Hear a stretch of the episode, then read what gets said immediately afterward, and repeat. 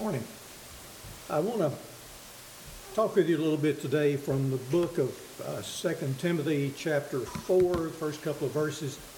Uh, Before I get to that part, I want to offer a word of commendation to the women here uh, for so many different things, but kind of noticed in the last week or two, we were formulating meal lists for Clara and for, I think, Melody's parents. And Anita, I got, I get up early, uh, five, four thirty-five, six o'clock, something like that. And one of these meal lists was on the, the computer, and I just kind of glanced at it. And by the time Anita got up at eight or eight-thirty, it was full. And y'all just do things like that, and you may talk to each other uh, about that. That there are so many ways that we can care for each other, and it's not just all spiritual; it, it's physical as well. And and you do such a great job at that. And I just wanted to to acknowledge that a little bit this morning. I thank you, appreciate that so much. Uh, several years ago, Nita and I went to a gospel meeting uh, to listen to the preacher, and he talked about the power of positive preaching. We listened to him for, I guess, 45 minutes, and I don't remember him ever saying anything positive about preaching. And I thought, well, I'll just do the other way. I'll talk to you about the power of negative preaching, and there is some power there. But what I want to speak to you more than anything else about is the balance between the two, between the negative and the positive, because God is so good about giving us everything we need, and we so desperately need to listen to Him. And I just want to talk with you for a little while about that. Society has an attitude, especially in regard to our children, and I, I sympathize with society and, and their view of things like this. Uh, if our kids have ever been involved in sports, we have watched the tears in their eye as they come back from striking out in the batter's box. We sympathize with them so much because they missed the winning free throw and we lost the game. And everybody knows there are winners and losers in, in sporting events and anything else. And it, it's our kids that hurt us so much when we see the tears in their eyes as they come back from losing. And I guess most of us have been through that at one time or another. And I don't know if our tears are as much for the kids as they are for us. Our children failed. It's a ball game. You have to remind yourself of that. A Super Bowl is still just a ball game. They get paid millions of bucks for playing a game. And there are other more valuable, valuable people in society, and I don't want to talk to you about that. Uh, th- that's not a bad thing for us to feel this way about our kids. We, we want them to do well, and we compliment them, and we want this positive reinforcement to everything that they do. But it's not all about the positives in life. We want things for, to be better for them than they were for us. And I think most of us feel that way. They shouldn't have to suffer like I did. I wonder, we moved to Coleman when I was in the seventh grade, and I'd been a spoiled little kid. Uh, Dad was in the Army, and he did fairly well monetarily. And uh, my Saturday morning was sleep till noon and get up and eat a bite of lunch and go to the movies Saturday afternoon. And we moved here, and he bought a farm, and we didn't do well. And we got up at six o'clock every morning of the year because the cows had to be milked and the hogs had to be fed, and on and on and on it went. And I, I really wonder if he didn't move back here to put me through the same thing he went through to make me a man. And I, I, I really think that. He did that for my benefit, and I didn't think it was for my benefit, but now I do. But most of us are that way. I've told my kids through the years, I expect you to be better than I am. Because you had a better dad than I did, and they didn't have a better dad than I did. We want things to be better for our kids. And I'll just suggest to you that my job is, as they grow older, to stand behind them and not in front of them. I sympathize with the teachers that somebody is going to call and complain to you every day of the year because you didn't treat their kids right and they are so mad at you and you have to go through all of this stuff and it's not my job. My job is to stand behind them if they make mistakes, to help them overcome those things, to lift them up in life, to, to put them back on the right road. It's not to stand in front of them and let all those things hit me first. The kids ought to bear the brunt of discipline for themselves, and they don't always. But I will suggest to you that life will teach them if we don't. So our job is to do things like that. This attitude of the world has an effect on us here in the church. We don't want anything negative. We want you to be built up. And I'd like to build people up. I like to tell you the truth of God's Word. And love for you to see the grace and the glory that's in there. But there's another side to that coin as well. Most of the time in, in, in society today, sins are defined subjectively. There's always a reason for this. And I suggest to you that the reasons are, are sometimes valid and, and sometimes not. Uh, thou shalt not steal, one of the Ten Commandments. What people steal because they're poor. And that's not right. People steal because they want something. I see the, the looters on TV running out of the store with jewelry in their hand or a TV screen that they can barely carry. And I think that's not going to feed their family. That's not because anybody's poor. They do it because they're uneducated. There was a big movement back in the 1800s to educate people. They need public education. They need to learn and learn and learn so that they can be better and better and be able to provide all of these things for their family if they want to. It's not the ignorant people. It's not the poor people that are the dangers in the world. It's every one of us. There, there's always a reason for sin, and there's not.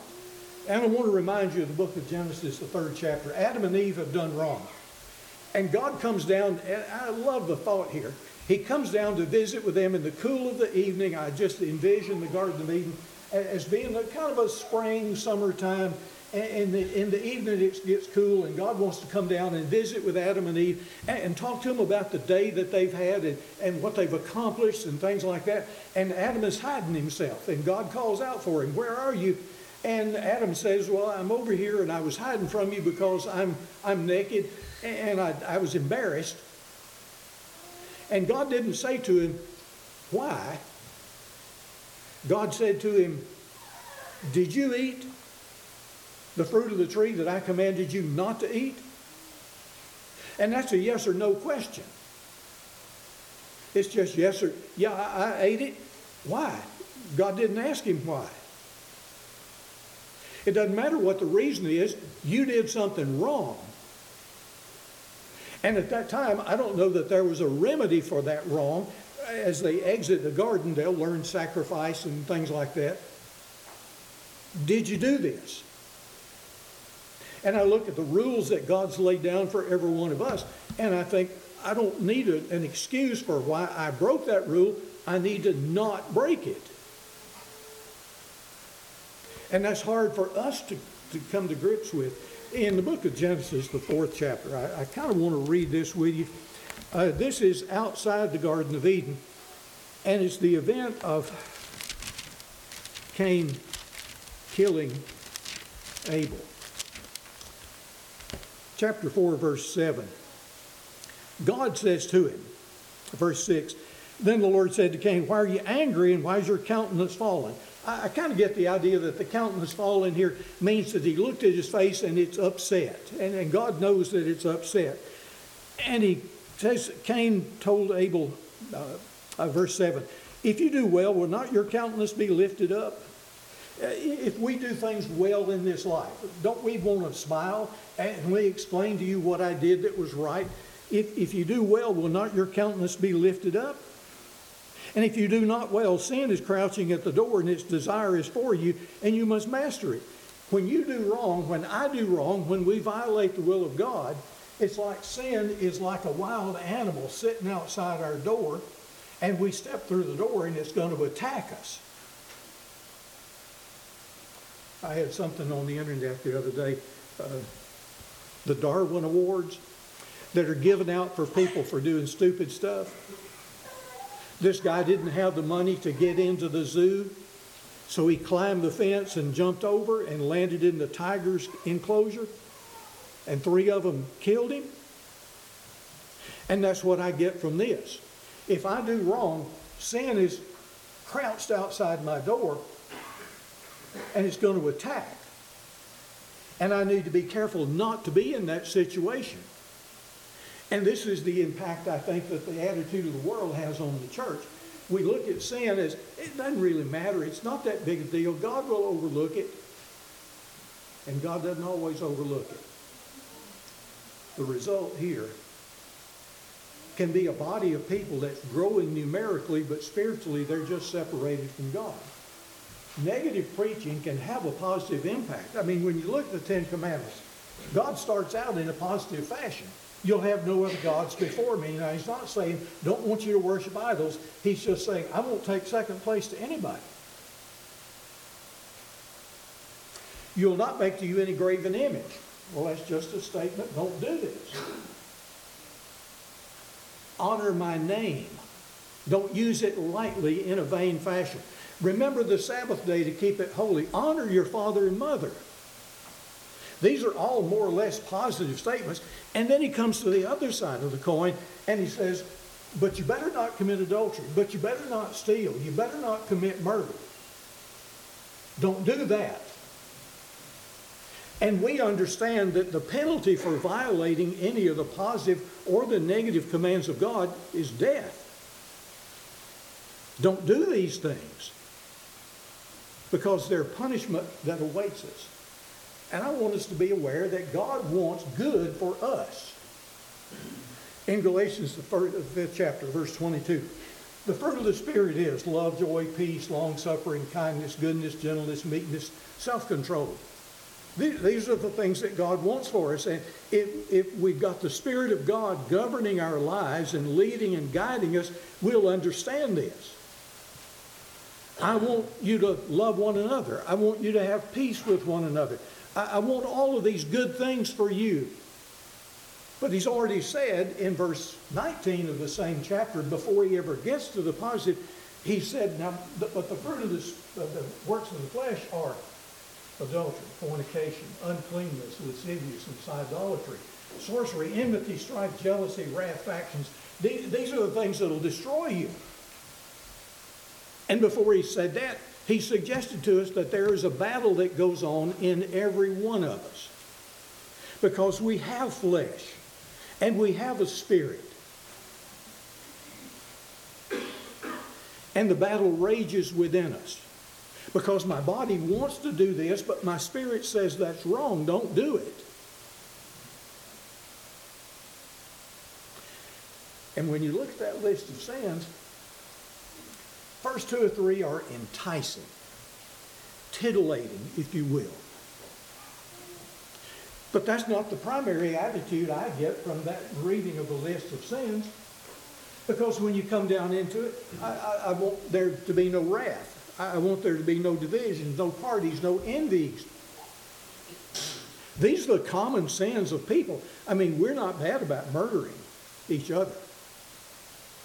But we're bad about being separated from others that we may be sitting beside.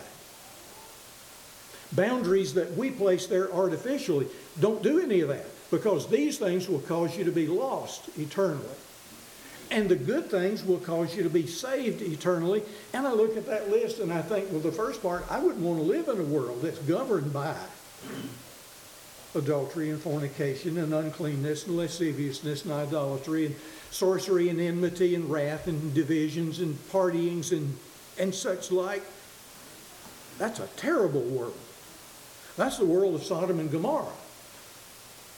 I want to be live. I want to live in a world that's filled with love and joy and peace and long suffering and kindness. And these are the things that God's provided for us if we will. His Word gives us information and power, and we need to understand that. The negatives produce positive results in us if we'll listen to it. Bad grades have never been good. I got a bad grade once in a civics class, I guess whatever you had in the 11th or 12th grade. It's the teacher's fault. Well, actually, it wasn't. It was the principal's fault. The teacher was a good man. I want to stress that too. He was as good a man as I ever met. But he could not keep order in the classroom. And I don't know, somehow the principal got news of that. And he's teaching the class. And the principal is outside the school building looking through the window. We didn't see him. He told us about that. And he saw everybody in the class talking or sleeping. Well, the class was easy. I mean, you could read the, the bold print in the book and make an A. And I always made A's in that class. But the principal came to the door and he said, Every one of you kids is guilty of either talking or sleeping, and everybody in here is going to get a one grade lower than you normally would have gotten. So instead of getting an A in that class, I got a B in that class. And it wasn't my fault. I had an A. And I wasn't talking loud. I was just talking like everybody else was, being very respectful of the teacher.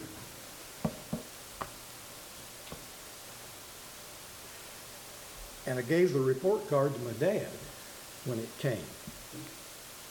And I didn't get another B in that class. I got A's in that class because I'm more afraid of my dad than I got joy out of talking. It came to a positive result later. And I think it's the same thing with reviews that you may get at work. I got one or two bad reviews at work because the boss was dumb. He didn't have enough sense to know that you don't work the first 10 minutes you come in. You visit with the other guys you're working with, and he had something that he wanted done, and I didn't want to do it. I paid the price for that. I was rewarded later because I was a good worker. But here are these things criticism demoralizes for the moment. But eventually we learn, and we learn because we've made mistakes. And it's the whole attitude of growing up. We're going to make mistakes, and we're going to learn from those mistakes not to do them again. It can awaken us to do better. Now, there are negatives in the Bible, and I've talked with you about Adam and Eve already. I, I kind of like this attitude that Paul expresses in Acts the 20th chapter, verse 7. He's talking to the Ephesian elders, and he calls them up to meet him in Miletus, and he says, Now, I've not shunned to declare unto you the whole counsel of God. Everything that's in the Bible, the good, the positive rules, the regulations that he wants for us, and the negative that's there as well. I've, I've, I've given you everything you need to know, and we need to understand that. When we forget God's balance between good and evil, do this, don't do that, when we focus merely on the good, the grace of God, the mercy of God, the long sufferingness of God, or when we focus all on the negative, hell is there. And you're like a spider suspended over hell by a, by a silk thread, and God stands ready to cut that so you're going to be lost. That's not the balance of God. It's not totally one way or the other. God is merciful and God is gracious and God is forgiving. But He also holds us accountable for the things we do in life. And we need that balance so much. I, I want to share with you a couple of ideas in the Bible. In the book of Job, Job chapter 5, I want to read with you verse 17 and 18. And it shows this balance. Behold, how happy is the man whom God reproves, so that he so do not despise the discipline of the Almighty, for he inflicts pain and he also gives relief. He wounds, but he also heals. God does these things for us. In the book of Jeremiah, the 36th chapter, and I'm not going to read this with you, I do, I do kind of want to recount what's going on in Jeremiah 37, rather. Uh,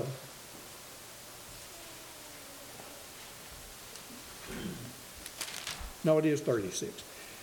In the fourth year of King Jehoiakim, now the, the kings of Judah back in those days starts out with Josiah when Jeremiah begins to prophesy. And then we go kind of quickly through Jehoahaz. He's not on the throne for a long time. And then Jehoiakim comes to the throne. And Jeremiah has been expelled from the temple. He's not allowed to go in there by the king's decree. And so he calls Baruch his secretary, his scribe, and he says, Now write down all of these things that I'm going to say to you. And Baruch does. He takes the dictation and writes down the law of God. And Jeremiah says to him, Since I can't go into the temple, I want you to go and I want you to read these words before the king. And he does. Now, there's another prophet named Micaiah, who is a false prophet. And Micaiah writes down the words that he wants to speak as well and has them read in there. And anyway, in verse 20 through 26, uh, the scroll that Jeremiah has dictated to Baruch, the king cuts it up with a pair of scissors, a penknife, and burns it in a brazier. I won't listen to God. I will burn his word. And that's what he does. The good that God speaks, the bad that God speaks, I won't put up with the bad. I will burn it and just pretend that it never happened.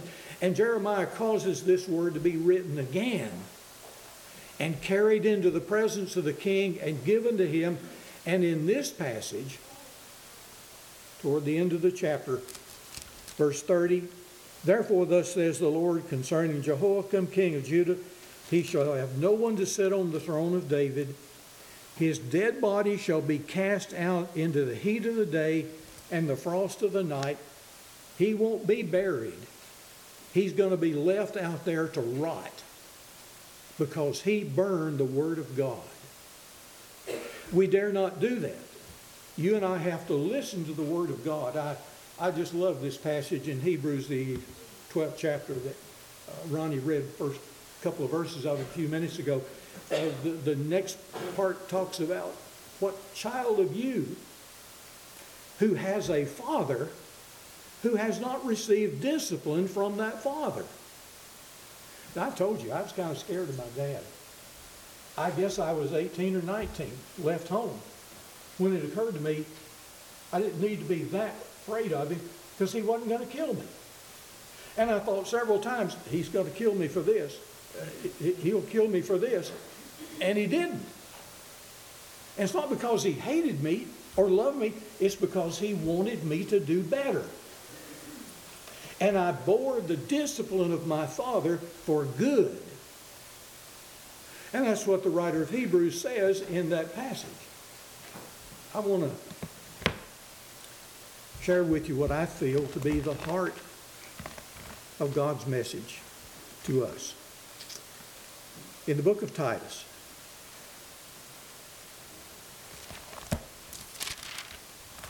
chapter 2,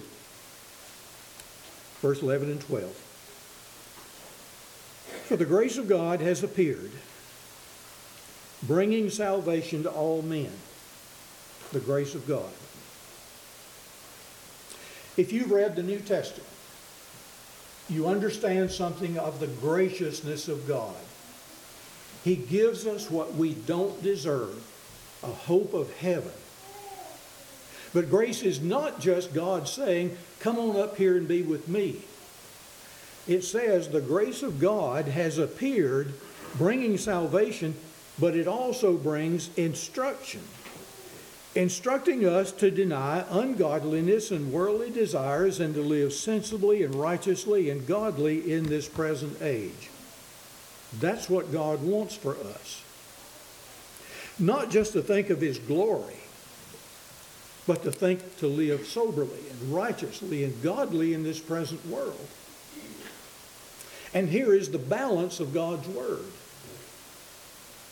to instruct us. And we kind of started out with this, the book of 2 Timothy, chapter 4. Timothy, I want you to reprove, to rebuke, to exhort with all long suffering and patience. You can't make people do right, but you can teach them. Reprove, rebuke, exhort. And those are great words. and we need them today as much as we ever have. We'll be led in prayer at this time.